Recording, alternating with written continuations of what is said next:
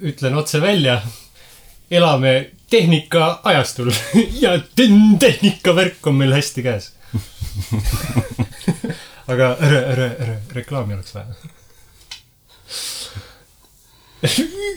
ühes tehases, okei okay.. mis asja sa ajad?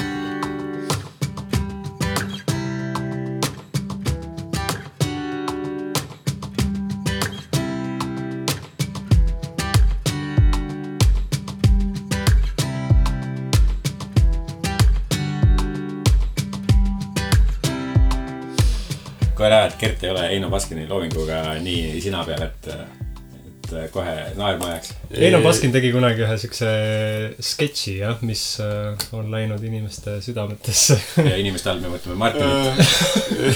eriti Martini südamesse. ei, ma olen väga kursis Baskini loominguga. pärast laseme, pärast laseme talle.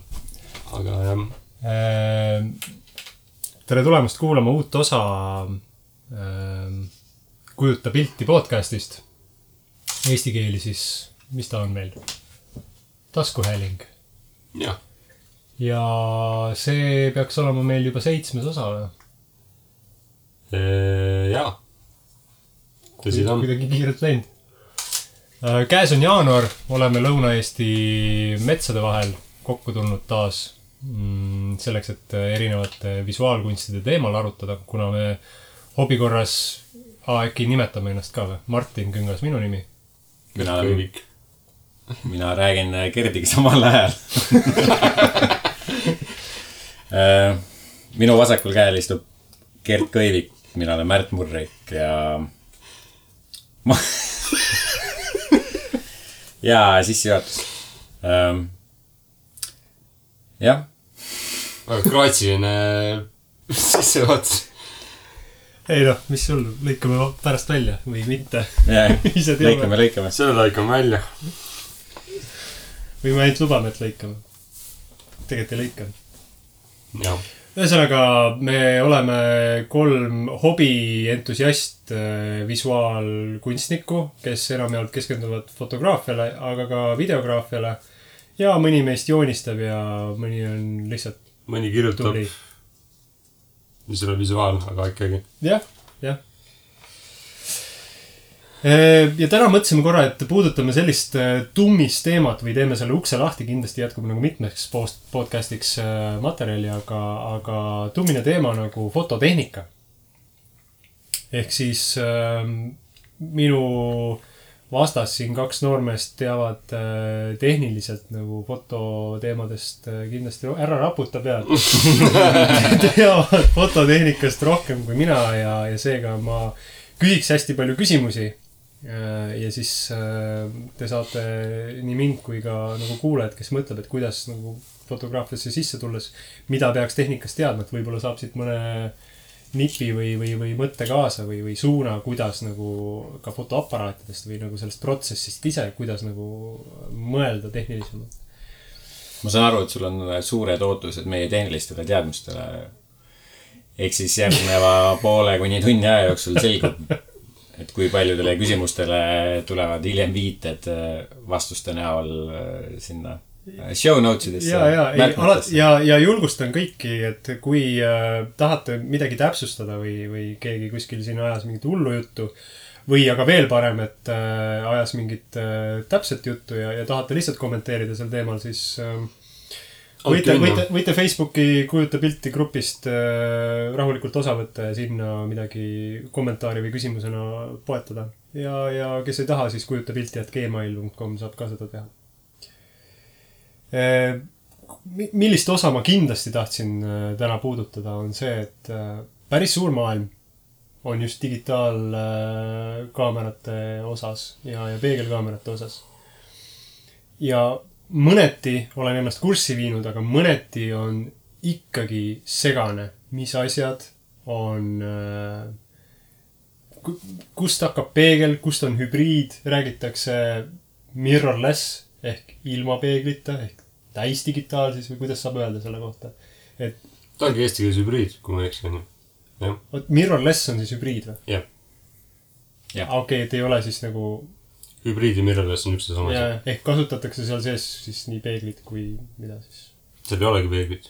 seal on äh, kohe, see vahe tulebki sellest, et äh, peegel kui selline on valemist väljas ja pilt projitseeritakse kohe sensorile Mhm. äh,. Vahe võib-olla on selles, et äh, on erinevaid siis ilma peeglita kaameraid, mis tähendab seda, et, et sul on vahetatava objektiiviga kaamerad, noh nagu Sony E-seeria või, või A kuus tuhat seit-, kuus tuhat seeria kaamerad, nagu Sony RP, Fujifilmi omad, Nikoni Z-seeria kaamerad ja nii edasi.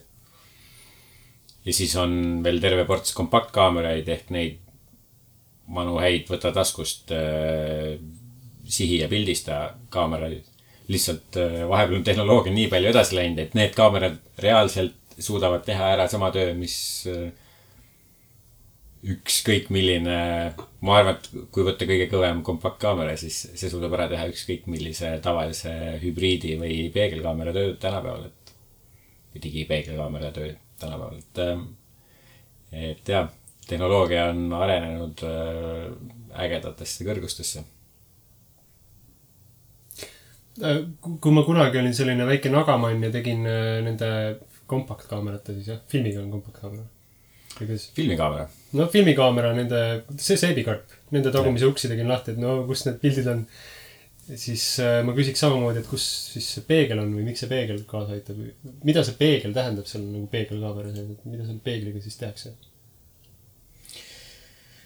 nii palju kui mina olen äh, kaamera ehitustehnilisest disainist aru saanud, siis peeglit kasutati selleks, äh, et sul oleks võimalik vahetada seda punkti, kuhu lõpuks läbi objektiivi tulev valgus jõuab mm. -hmm. et äh, pildistamise hetkel on sul vaja fotograafina näha seda, kuidas sa kadreerid oma mm, -hmm.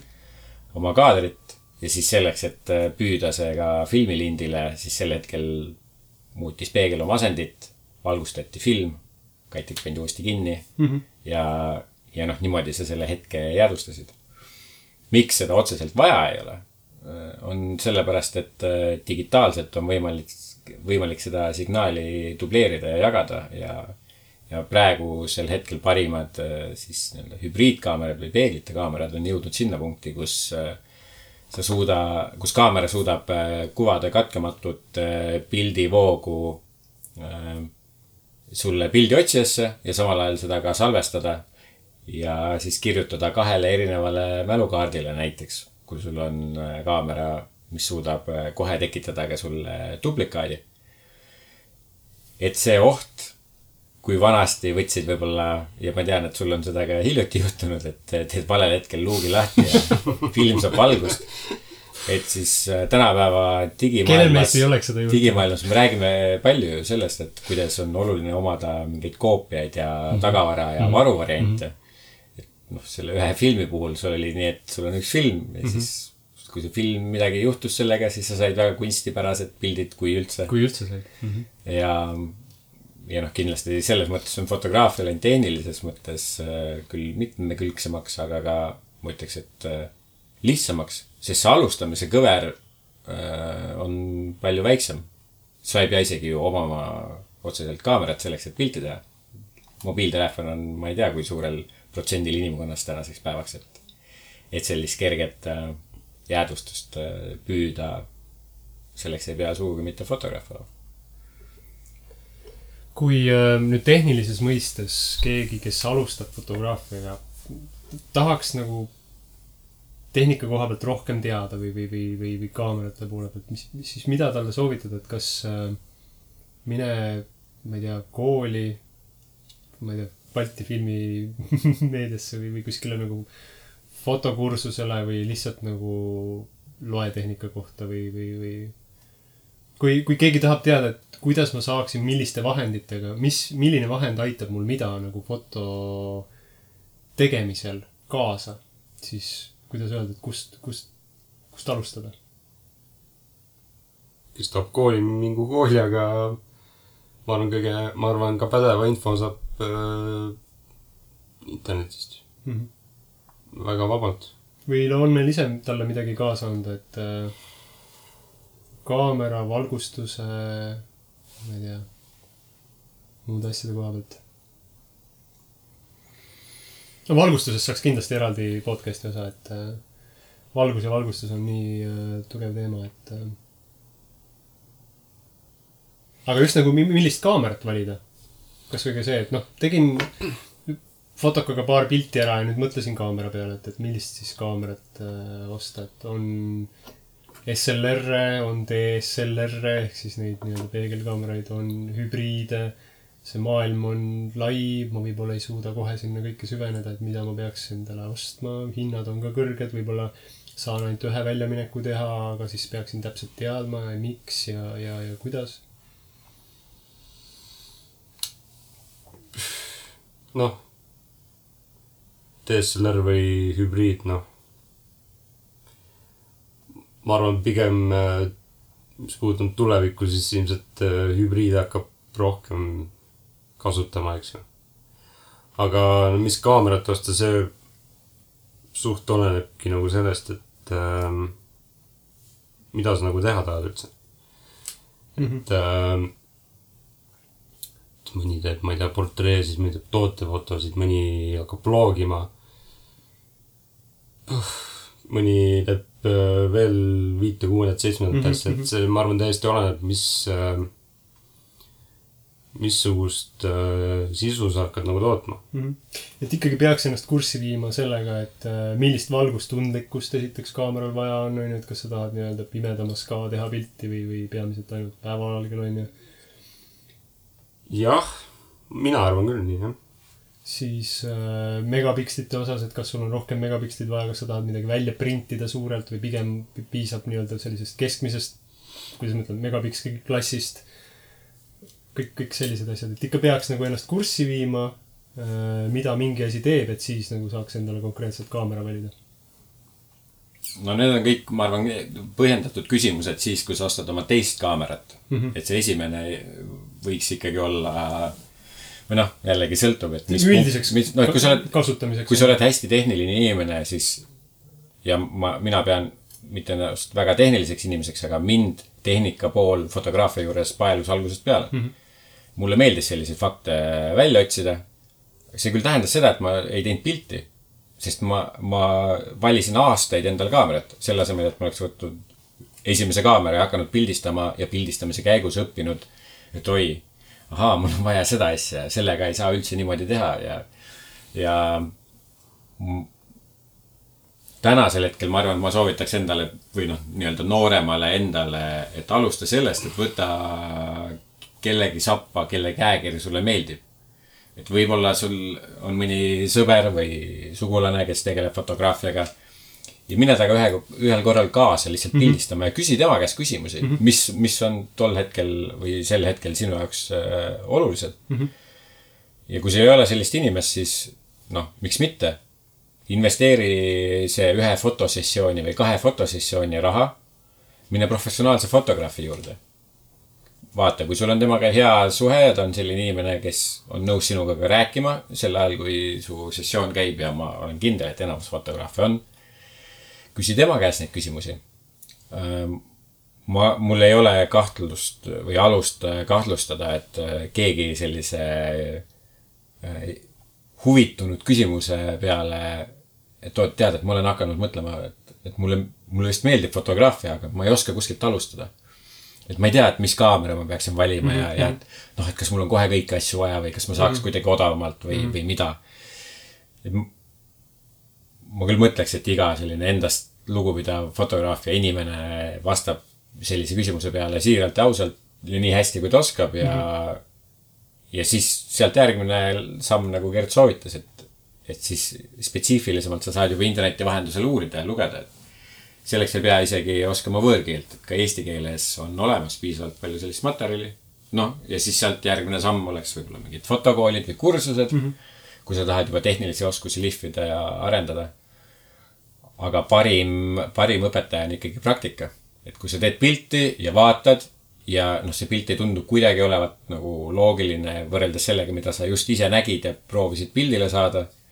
noh, siis hakkad sealt põhimõtteliselt matemaatiliselt nagu ära võtma või juurde panema seda, et kui pilt tuli liiga pime, noh, siis ilmselt on rohkem valgust vaja. Siis saad lugeda selle kohta, kuidas kaamera saab rohkem valgust mm, -hmm. kas suurendades säriaega või suurendades tundlikkust või keerates avalahtisemaks. siis on mõned muud reeglid, mis puudutavad äh, seda, et äh, kuidas püüda liikuvat objekti, nii et ta jääks udune. Versus see, et kui sa pildistad kodus vaikelu, kus asjad ei liigu ja sa saad rahulikult pildistada statiivi pealt või öösel tähti näiteks. ja need tulevad väga hästi praktika käigus ja sellised äh, nii-öelda äh, cheat sheet'id siis või, või eesti keeles võib-olla sellised spikrid. et need on ka hästi kergesti guugeldades, ma arvan, leitavad, kus on sellised põhivalemid ja, ja suhtarvud välja toodud, mida siis võib-olla silmas pidada. et seda ei tohiks kindlasti karta, et äh, või ma arvan, et ma jätan sellepärast pildi tegemata, et pole piisavalt head kaamerat, et praeguseks hetkeks on enamus mobiiltelefonide kaamerad juba nii head, et mustanditeks ja ka lihtsamateks printideks need pildid ju sobivad väga hästi. kuni, miks mitte, sa võid anda ka, fotograaf viskas oma näituse välja, mis on pildistatud puhtalt mobiiltelefoniga, kui sa lihtsalt oled äh, nii hea kunstilise tunnetuse ja sotsiaalse kapitaliga tüüp, et sul on seda võimalik teha, miks mitte. jah, mis äh, ja see, ma lihtsalt tahtsin vahele visata hea selgitus sinu poolt selles mõttes, et äh, kui ma panin ennast korraks sellisesse rolli ja, ja ma olen ka alg- algaja rollis pi-, nagu piisavalt, et äh, saada aru, mida on vaja nagu teada selleks, et valida esimest, teist, võib-olla kolmandat kaamerat. ja ma usun, et ka mõni vaataja sai siit midagi kaasa. ja ma tahtsin seda, et kuulaja, meid ei vaadata veel, mitte et me ise teaks. vaata meid Instagramis, kujuta pilti. Shameless plot. ja, aga mis ma tahtsin nagu öelda seda, et äh, mis viga võib-olla mõni algaja teeb, on see, et mõtlevad, et aa, et mida kallim kaamera, seda, seda parem tuleb, onju. jah, see on auk, kuhu mitte kukkuda. et äh, see mõte nagu kindlasti maha matta, ses suhtes, et äh, pilti teeb äh, fotograaf, mitte kaamera. kuigi, kuigi siin on tehnilised eeldused võivad ühel või teisel kaameral nagu olla suuremad, see, et sa saad midagi kätte rohkem. jaa, aga nagu kui sa ostad selle kalli kaamera, siis äh, noh, kas sa kohe mõistad neid äh, seadeid, tava, säri. kui sa ostad selle kalli kaamera, siis äh, noh, veits nagu jah, esimeseks kindlasti. esimeseks äh, proovimiseks nii-öelda, et mm. -hmm. ta on võib-olla too much nagu. jaa, kindlasti et pigem alustada kuskilt äh, madalamast. mm. -hmm. seda küll, nõus. ma tõmbaks isegi sellise kõrvutuse siia, et et kui ostad kohe võimeka kaamera, saad võib-olla ägedama pildi, kui tuleb välja. aga kõik need vead, mis ka parem kaamera, parem või kõrgem resolutsioon välja toob, et et ka need asjad äh, võimenduvad seal mm -hmm. selle suurema või laiema nurga all nagu väga hästi. et kui on halvasti kadreeritud, siis äh, noh, seda rohkem on sul seal seda tühja ruumi või, või midagi muud, mis seal kaadris võib-olla ei peaks olema. nõus. kuulge, aga ühe suure ukse võiks lahti teha, mis puudutab äh, fotoaparaatide brände. siin laua taga istuvad äh, üks Sony mees ja kaks Canoni meest tähendab, mul on ka Canon nagu ah,. filmikaamera nagu. filmikaamera on mul Canon jah, okei Sony ja Canoni mees oled siis. nüüd küll. kas see oli su teadlik valik, see mark ja kui äh, nii-öelda lihtsalt juhtus, siis kui sa täna investeeriks mingisugusesse kaamerasse, siis, siis millise suuna poole või millise brändi poole sa vaataks? vastab võistleja või vastaja, kuidas see resi-. vastab, vastab Gert, valmistub Märt. valmistub äh, vastaja number üks. mis äh,, mis marki ma investeeriks jah, äh, mis? brändi poole sa hoiaks? tead, ma ilmselt hoian praegu Canoni poole, onju. sest et äh, objektiivid on Canonid praegu. Mhm. ma arvan, kui ma läheks kuskile mujale praegu, siis äh, see tuleks veits suurem sihuke investeering. Mhm. kuigi never say never nagu Mhm. kindlasti ma olen valmis kunagi midagi muud proovima. mul endal ei ole piisavalt kogemust teiste markidega. Mul on ka ainult kogemus. Canoniga. ja võib-olla natuke Sonyga kõrvalt äh, sul näpatud ja proovitud onju, aga. aga Märt, sul endal? mul on äh, erinevate kaameratega kogemusi. esimene kaamera, mille ma ostsin, oli äh, Canoni IS kolmkümmend, see oli kompaktkaamera. hea pildiga, aga väga kehva voolutarbe siukse suutlikkusega. et mul lihtsalt ei jätkunud neid akusid ja patareisid sinna. lihtsalt äh, no õudne. ja ma olin tolleks hetkeks vist, ma arvan, kakskümmend kaks äkki, kui ma selle ostsin kuni selle hetkeni ma olin pildistanud nii, et ma laenasin sõprade käest kaameraid ja selle aja jooksul käisid mu käest läbi Canon kolmsada viiskümmend D. siis üks Pentaxi mudel, mida ma ei mäleta, mis oli jube, jube aeglase fookusseerimissüsteemiga, õudne. siis äh, mu vennal oli väike kompaktkaamera veel enne mind, mis tagantjärgi mõeldes tundub jabur, sest minu meelest ta ei, üldse ei pildista nii palju ega nii hästi. ebaõiglus ähm,. tšau, tšau, Mati. tšau, Mati. Et ma ei mäleta seda mudelit, aga, aga igal juhul ma mäletan seda, et ma väga palju kasutasin, laenasin talt seda kaamerat. nii omatahtsi kui küsimise peale. aga aega kiiresti edasi kerides, siis äh, esimene DSLR, mille ma tänu, tänu sõ- sõbrannast fotograafile, mis talle üle jäi, siis see kaamera, ta loovutas selle mulle sümboolse hinna eest. ja, ja see oli Nikon D200. ja see oli äge kaamera, see oli esimene selline korralik kaamera, mis mul endal oli. ja no ohjeldamatult pildistasin. ja kui oli ühel hetkel aeg äh, kaamerat vahetada, siis äh, põhjus, miks ma valisin Sony esimese generatsiooni A7 oli see, et see oli parima hinna ja kvaliteedi suhtega äh, täiskaaderkaamera, mis tol hetkel turul oli.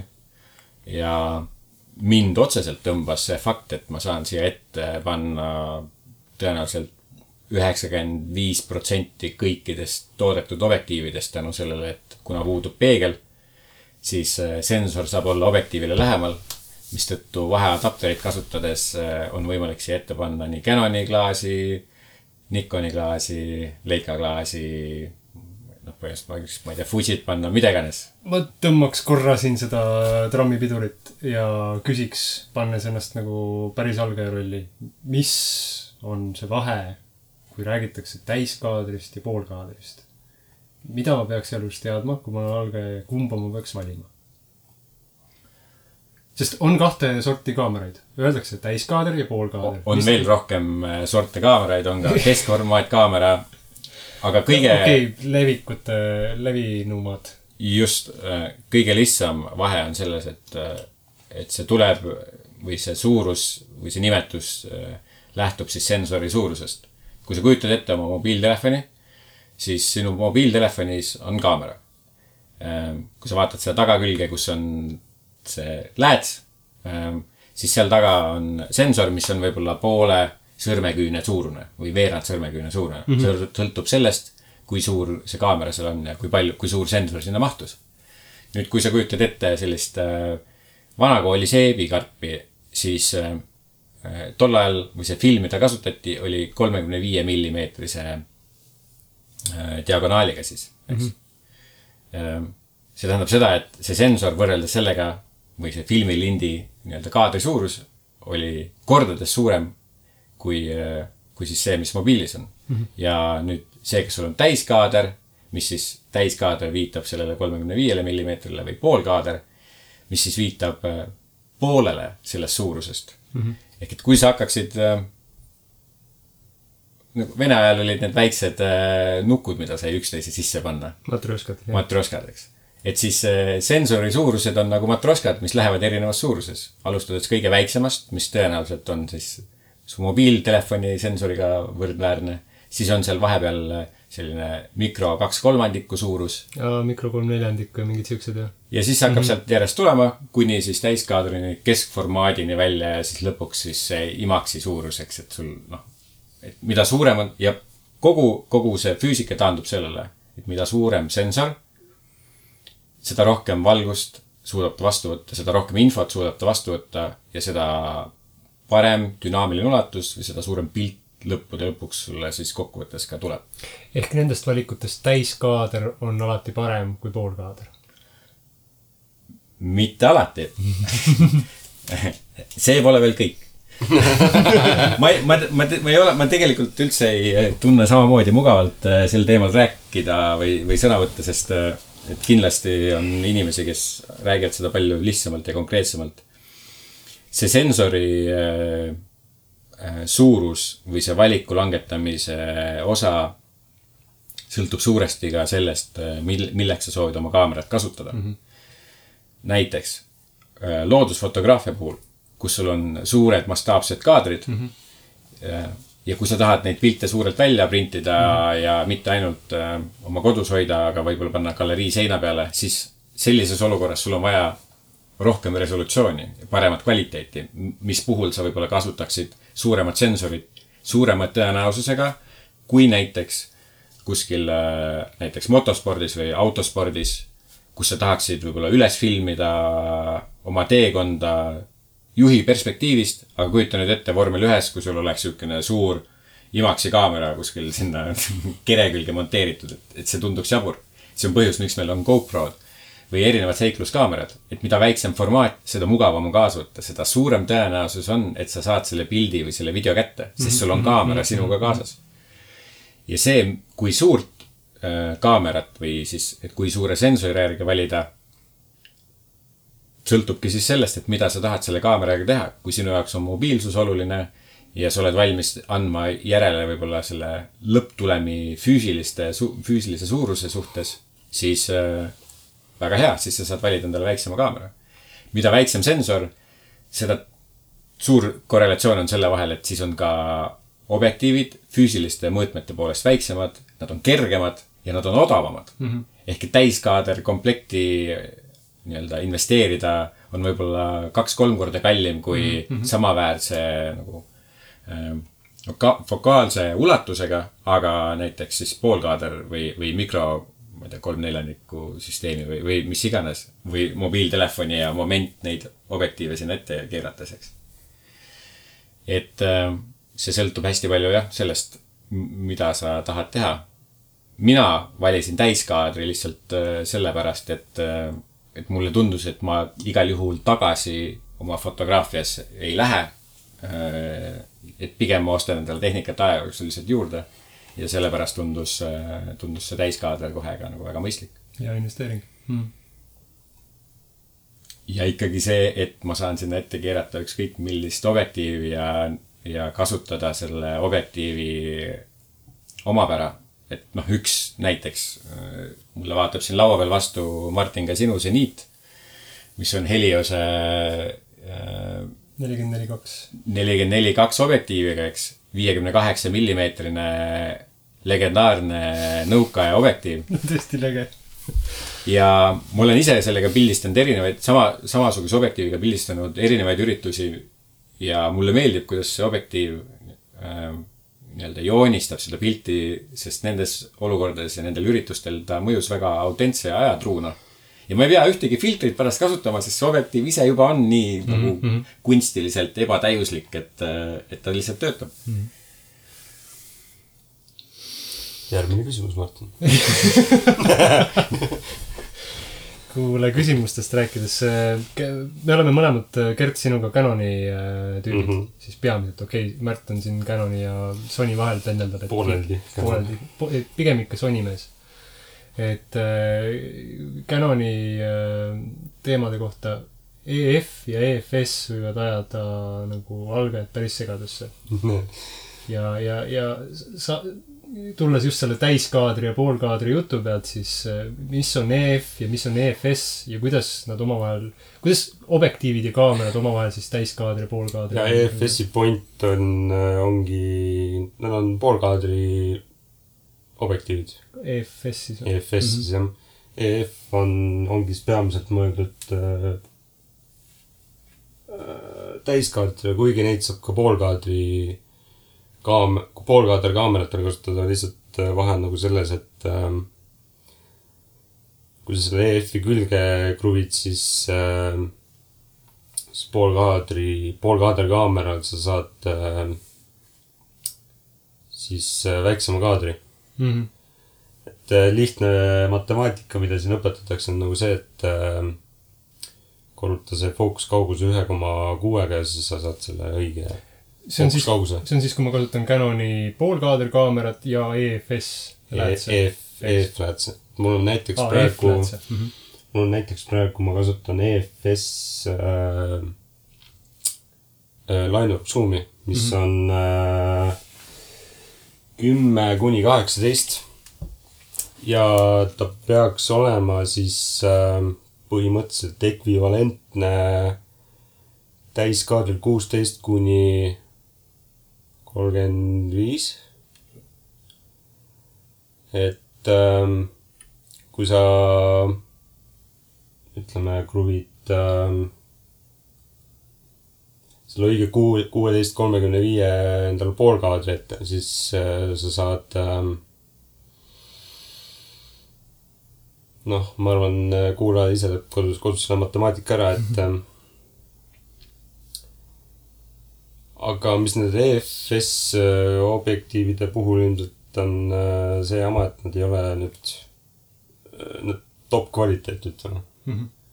võrreldes näiteks Canoni mingi L-seeria objektiiviga. Mhm.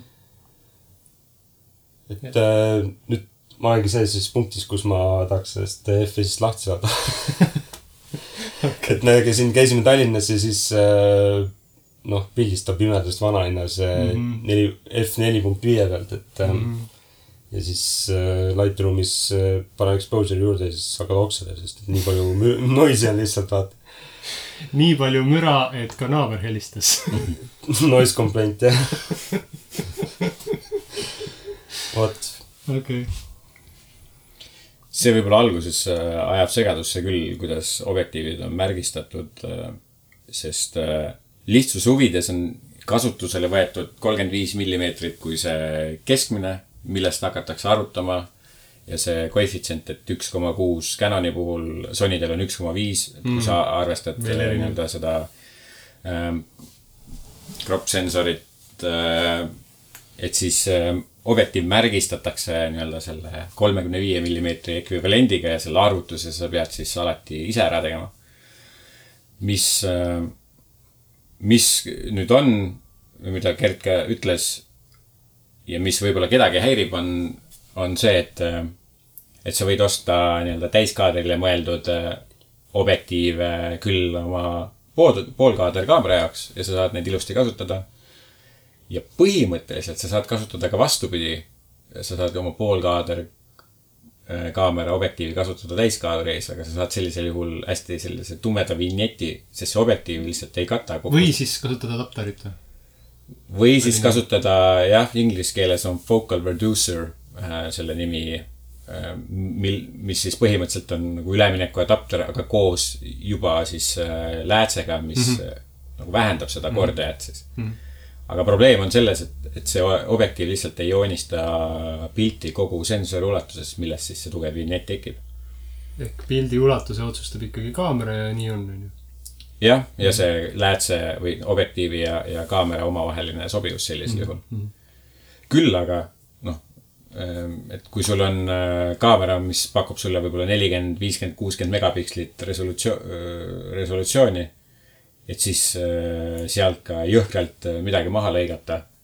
sellepärast, et objektiiv ei lasknud kogu kaadrit äh, üle valgustada, siis äh, noh, väga hullu nagu ei ole, et kolmkümmend megapikslit on endiselt väga piisav kogus, millega nagu toimetada. kuule, mis nende megapikslitega üldse on? kunagi räägiti, mida rohkem, seda uhkem. nüüd räägitakse, räägitakse, et äh, vahet ei ole. Võiks ta seal olla üle kahekümne ja kui on, on hästi. et äh, kas väljaprintimiseks peaks olema suuremad megapin-, megapikslid, kus see nagu kasuks tuleb, miks ta kasuks tuleb, mis on optimaalne? Gert, miks sa tahad endale suuremat äh,, miks sa tahad sellest EFS-ist lahti saada, miks sa tahad suuremat kaamerat, võib-olla? kui tahad, ei kaamerat muuta ei saa, ma lihtsalt tahan uut äh, line-up zoom'i endale. selge. mina võtaks äh, suurema kaamera näiteks juba sellepärast, et, äh, et ei ole olemas ideaalseid olukordi, et mul on alati see, mida ma pildistan nii kaugel või ma ise olen nii kaugel, kui ma tahaksin. eriti kui on tegu veel sellise liikuva subjektiga. ja rohkem resolutsiooni selles olukorras aitab mul võib-olla päästa selles osas, mis siis objektiivi mõttes puudu jääb noh, näiteks mul on teleobjektiiv, ma juba pildistan seal kahesaja millimeetri pealt, aga oleks vaja saada natukene lähemale. nüüd, kui ma kasutan kaamerat, mis pakub mulle võib-olla kaksteist mega resolutsiooni, siis ma ei saa väga palju sinna enam sisse lõigata. sest äh, läheb jube piksliseks see värk. kui mul on äh, suure resolutsiooniga pilt, siis äh, sinna sisse lõigata, et mingit detaili võib-olla nii-öelda paremini kadreerida. sealt jääb jääb nagu selles mõttes seda ruumi ja ressurssi ülegi. suurema, noh, ütleme nii, et see taandub jälle ikkagi nagu sellele, lõpuks sellele funktsionaalsusele, et, et ka piltide väljaprintimise puhul see piksli tihedus äh, hakkab mängima alles siis, kui me räägime sellest, et kui kaugelt sa oma pilti vaatad mm. -hmm. ja mida kaug-, noh, et need need suured postrid, mida me näeme kuskil reklaamitahvlite peal ja plagude peal kuskil kaugel, mida me mitme-mitme meetri pealt vaatame, need on tegelikult väga halva kvaliteediga pildid, kui me räägime nagu piksli suurusest. lähedalt vaatad, on nad ruudulised, aga mm, -hmm. aga, aga mida kaugemalt sa vaatad, seda vähem see on oluline mm. -hmm. et kodus ka, noh, meetri pealt äh, vaatamise pilt nõuab teistsugust pikslitihedust kui see, mida sa vaatad võib-olla viie meetri pealt. aga see taandub jälle sinna millest me võib-olla alustasime, et, et kelle käest küsida ja mida küsida, et see on täpselt selline küsimus, mida küsida kas Google'i käest või sõbra fotograafi käest, et näed, ma tahaksin sinna seina panna selle pildi, mille ma tegin seal reisil. või et ma lähen sinna reisile ja tahan teha mõned pildid, millega ma peaksin arvestama. et on ka jälle sellised head tavad või, või nii-öelda siis suhtarvud, mida siis silmas pidada oma piltide printimisel ja noh, lõpuks on oma silm kuningas, et kui on natuke liiga ruuduline, siis tee lihtsalt suts väiksem ja, ja töötab ikka. kui räägitakse siin, et, ähm, et kui sa alustad äh, fotograafiaga, siis kõige parem, mis sa teha saad, on seada ennast manuaalrežiimi. et kus, ähm, kus maalt Äh, sa tunned, et on, äh, tehnika aitab nagu pildi tegemisele äh, kõige automaatselt kaasa. et noh, sina võtad kaadri, sina sätid valguse, sina sätid särija, kas on mingi asi, kus sa usaldad nagu tehnikat? kas sa sätid vahepeal ennast nii-öelda särija ja prioriteetrežiimi või mõnda muusse režiimi, kus sa nagu usaldad mõnes mõttes tehnikat, sa, sa tead mõnda aspekti, aga, aga ei taha pöörata tähelepanu teistele või on tulnud ette või, või kus kohas sa usaldad tehnikat foto tegemisel?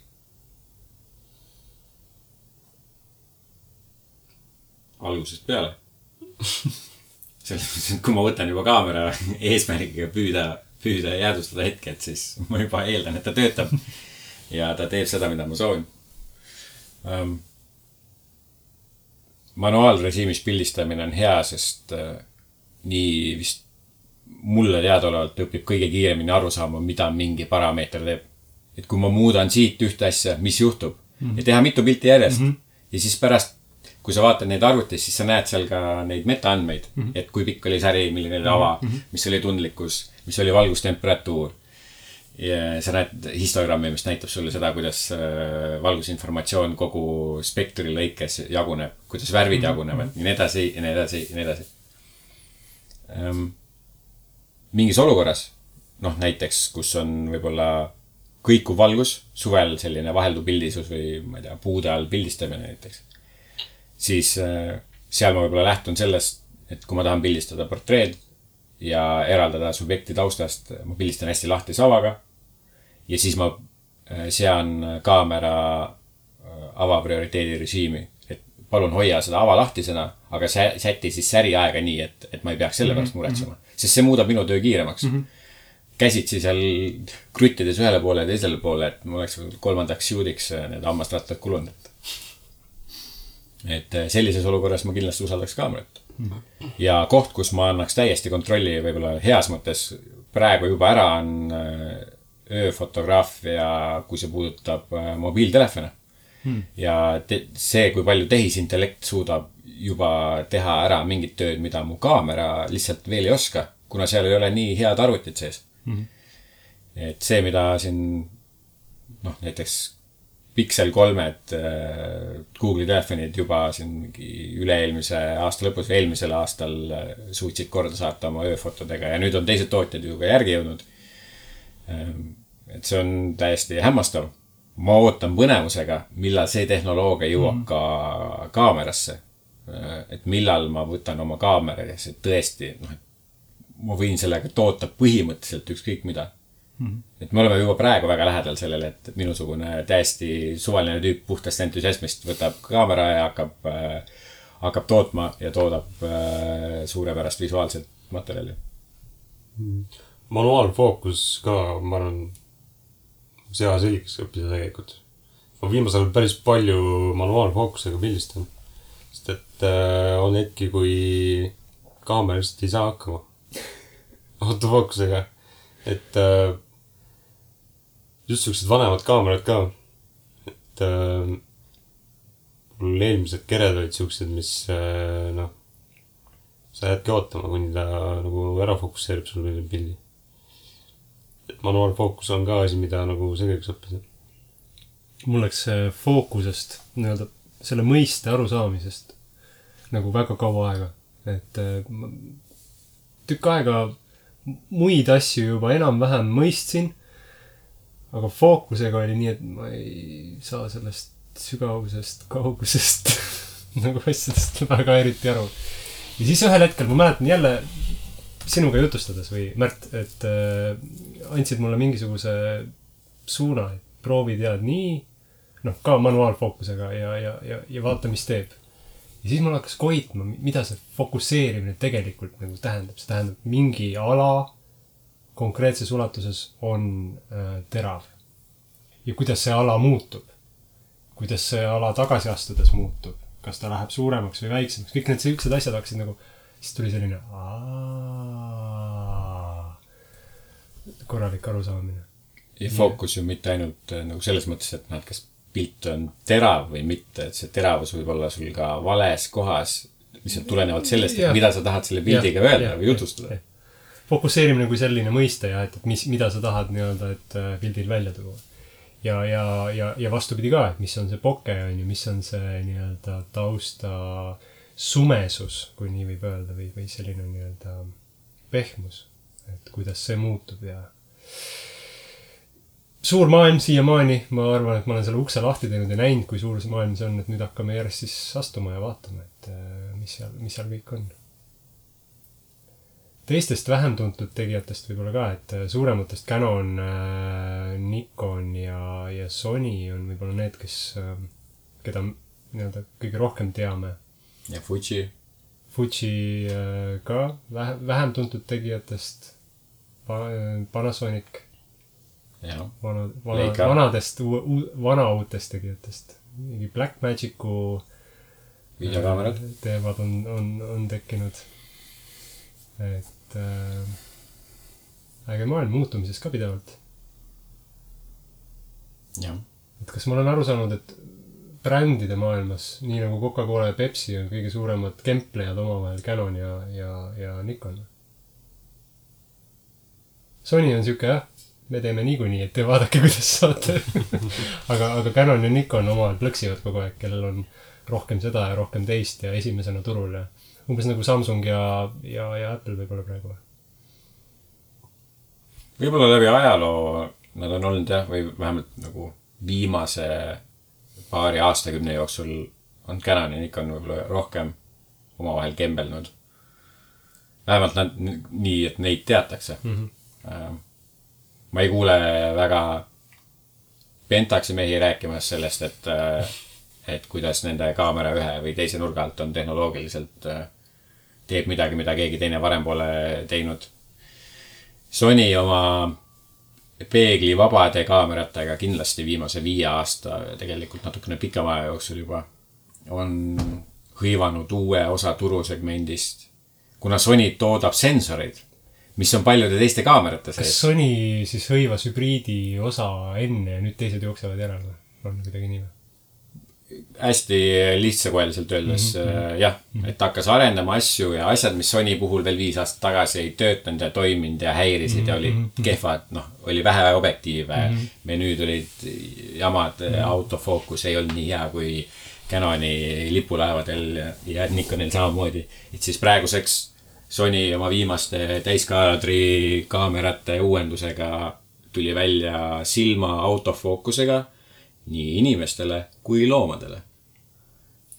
nii et äh, sa võid äh, autofookusega pildistada jooksvat äh, koera ja saad seitsekümmend, kaheksakümmend protsenti piltidest ilusti kätte. sõltub muidugi objektiivist ka ja valgustingimustest, aga et Sony teeb mingeid asju, mida, mida teised veel praegu ei tee. Mis mulle äh, küll meeldib äh, Canoni puhul ja selle puhul, et äh, noh, tegu on ikkagi suure, suure tegijaga, siis vaadates Canoni RF-seeria objektiive, nad küll maksavad huipu palju, aga oma tehniliste parameetrite poolest tunduvad väga huvitavad mm -hmm. ja, ja põnevad, et Canon on esimesed need hübriidisammud ära teinud. Kindlasti on õpitud sellest kogemusest, et ma arvan, et, et järgnevad paar-kolm aastat saab olema tehniliselt väga-väga põnev ja huvitav. kas äh, Canoni puhul saab kuidagi, ma tulen siia tagasi, Canoni juurde tagasi, sellepärast et ma olen ise nagu, kaamera on Canon ja ma ei tea muudest, muudest brändidest väga. aga kas näiteks Canoni puhul või ka teiste puhul saab öelda ka, et näiteks portreefotograafiaks võtta mingi 7D seeria, ma ei tea, ürituste pulmade jaoks üks TX. on mingi kindel seeria, mis, mis sobib mingiks kindlaks suunaks fotograafias? üks TX Mark kolm tuleb välja kusjuures. jah. no ürituste jaoks soovitaks äh, kaamerat, mis suudab pildistada vaikses režiimis ehk et sul ei ole kosta katiku. plõks, plõks, plõks, plõks, plõks, plõks, plõks, plõks vabandage, äh, kas te tahate sellele mehele naiseks minna? et see võib rikkuda veits seda emotsiooni jah, et äh, pulmafotograafia. kusjuures te pildistate kogu aeg ja kahesaja millimeetri pealt äh, kaks kaheksaga kuskilt kirikusse ka ei lastud, metsas oled. et, et see oleks nagu üks asi. kui sulle meeldib sport, loomad ja loodus, siis kindlasti ilmastikukindel kaamera.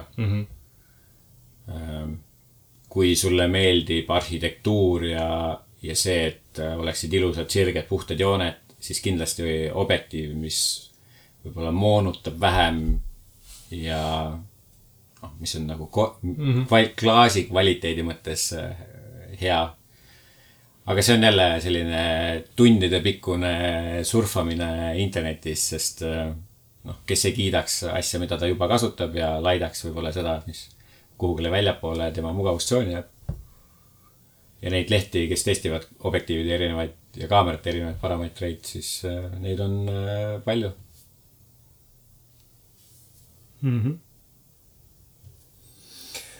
Äh, enne kui võib-olla räägiks mingitest äh,, igas osas oleme proovinud mõnda artisti ka.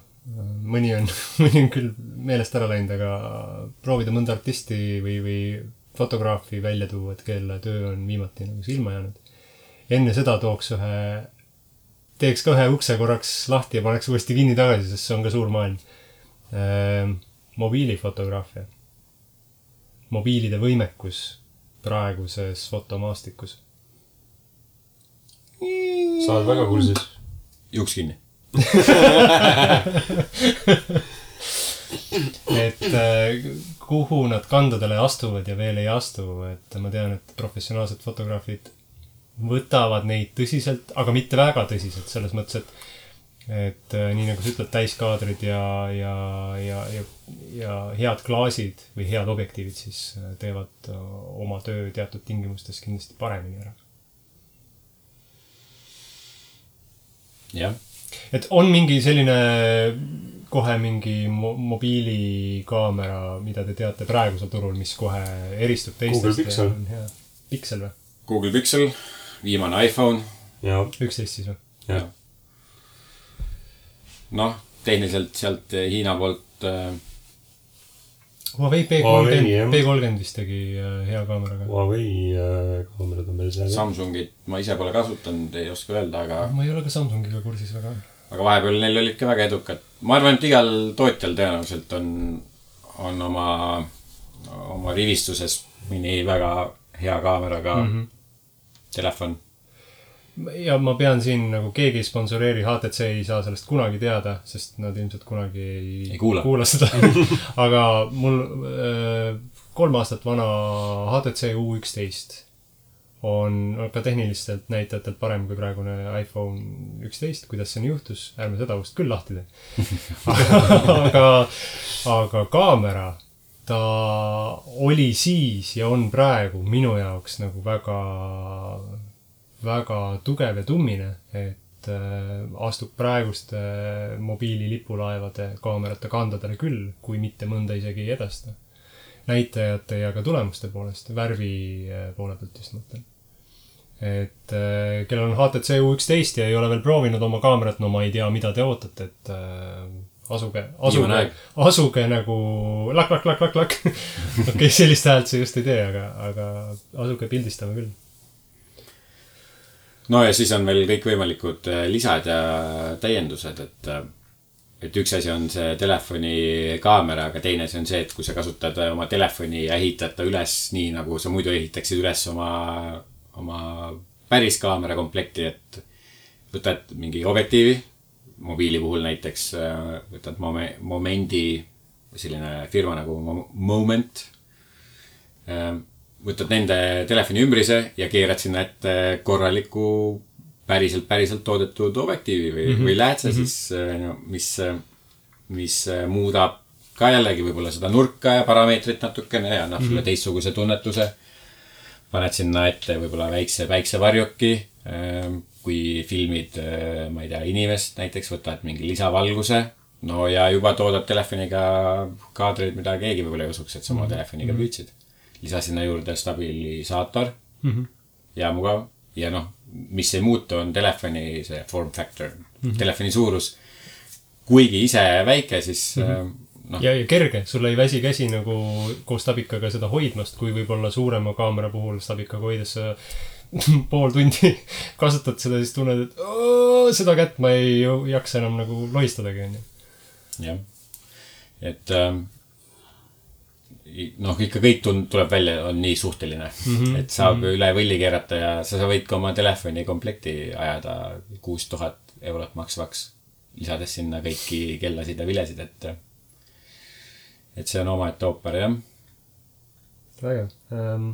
parim kaamera on see, mis sul on kaasas, nii et äh, sellest mõttest lähtuvalt olen, olen ka ise uue mobiiltelefoni otsingutel antud mm -hmm. hetkel, et siis äh, küll natukene kipitab, et äkki peaks ostma kallima telefoni, et oleks parem kaamera.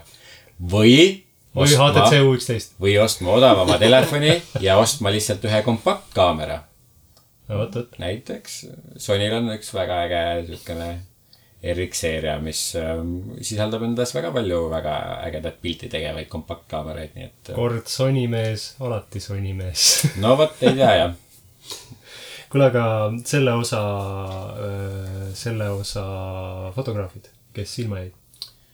Philip Bloom, üks Inglise videograaf ennekõike, aga ka noh, oma lõbuks vist fotograaf.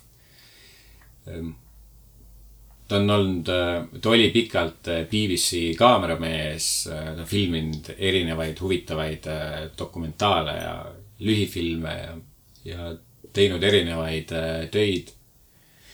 ma olen nüüd mõned aastad jälginud tema loomingut äh, interneti vahendusel ja hästi huvitav karakter, muhe selline jutustusstiil, räägib nii cinematograafilisest poolest kui, kui vahepeal tehnilisest poolest, armastab hullult kasse. ma vaatan, et ka tema on Sony mees. ta kas siin on ühiseid jooni? ei, ta, ta on, ta, talle meeldib kasutada küll väga palju erinevat ka, erinevat tehnikat ja okay., ja hästi selline huvitav.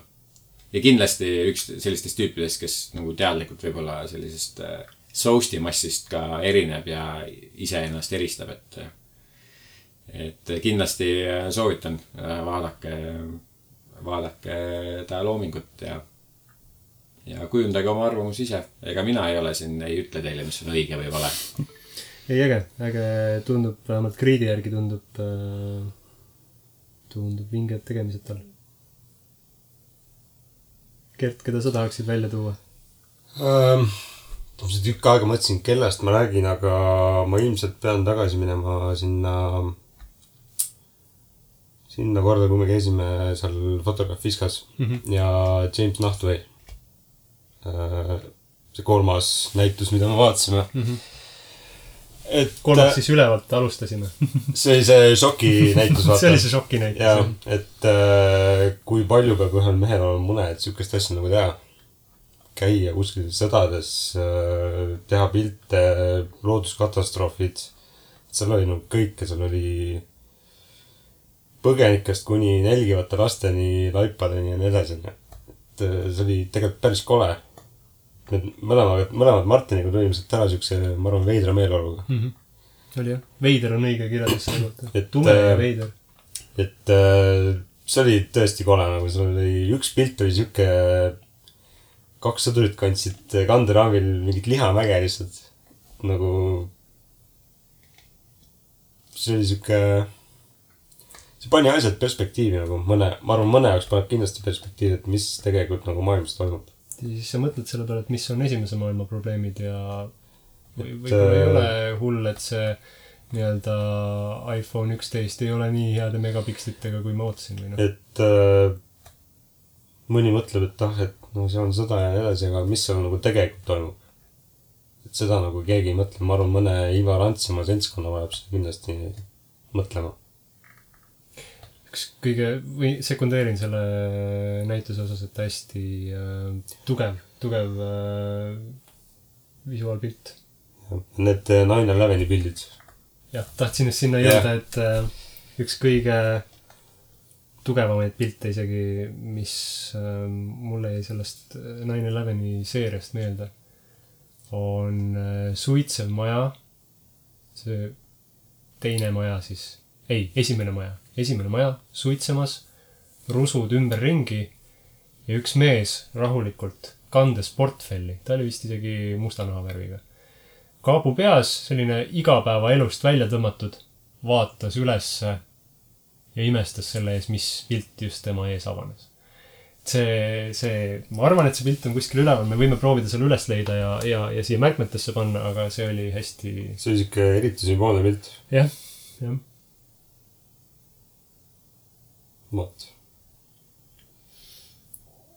ja, ja omalt poolt äh, ma jällegi siin eestlaste nii-öelda, eestlastele viiks natuke loorbereid ja, ja, ja kiidaks neid ka, sellepärast et Eestis on tegelikult äh, ägedaid äh, häid talente ja, ja, ja loodame, et neid tuleb järjest-järjest juurde äh,. kes mulle heas mõttes nagu hambusse jäid ja, ja keda ma väga, kelle talenti ma isegi tahaks kiita, sest äh, nende puhul saab tõesti, ma ütlen nende, sest äh, ma räägin kahest inimesest ja nad on vennad. nii palju, kui ma tean. meil on vähemalt mõlemal sama perekonnanimi ja ne- nendel on viidatud kui vennad, nii et äh, ma eeldan, et nad on. Christopher Vaikla ja Karl-Anders Vaikla mm.. ja, ja nende meeste käekiri. et nad on vist töötanud disainiettevõttes koos ja neil on vist kas isegi perekonnanime kandev disainiettevõte või Mhm, Vaikla disain. sealt äh, selle taustaga nagu tulnud, et noh, ma eeldan, et selliseid printsiipe ja, ja asju hästi oskavad, üks neist vist on isegi BFM-is äh, käinud. Mhm. ja kurat noh, et selline videode, filmistiil, piltide stiil, selline minimalistlik, tujukas, hästi võetud kontseptsioonid. ma ei, ma ei oska muud öelda, kui et see, see kirjapilt või see nende käest, käestiil nagu inspireerib samamoodi Mm. et ähm, samamoodi lihtsatest asjadest, olgu looduses mingisugused objektid äh,, hästi tehtud äh, kontseptsioon. seekord siis selline tehniline jutt ja mõtisklus tehnika peamiselt, jah. et kui teil on, jäi mingi osa nagu segaseks, siis äh, või otsige ja kirjutage otsige ja kirjutage, kuidas jah. käib, siis me teame ka. kirjutage meile ka. kirjutage meile ka.